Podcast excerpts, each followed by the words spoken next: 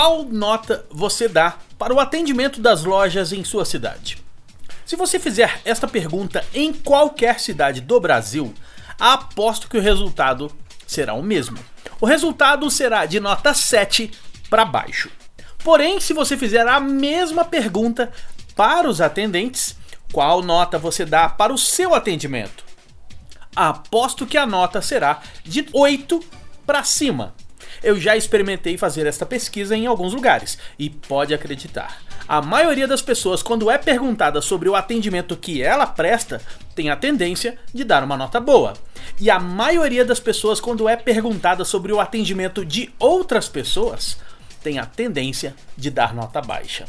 Depois de muitos anos trabalhando como especialista em atendimento e vendas, eu cheguei à seguinte conclusão. De uma maneira geral, as pessoas se acham simpáticas. E de uma maneira geral, as pessoas acham que para atender bem, basta ter simpatia. E este é um grande erro.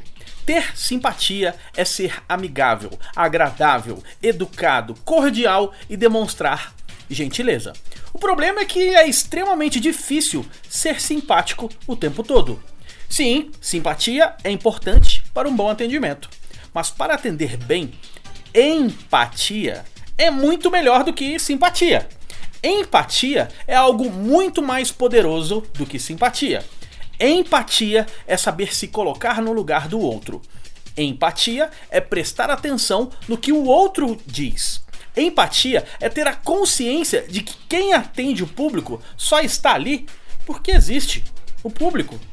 Sem um cliente, não existe a necessidade de uma atendente. Portanto, sempre que possível, tente ser uma pessoa simpática. Mas lembre-se que o tempo todo, o que você realmente precisa é ter empatia. Leandro Branquinho para o radiovendas.com.br e para o falando de varejo.com. Rádio Vendas.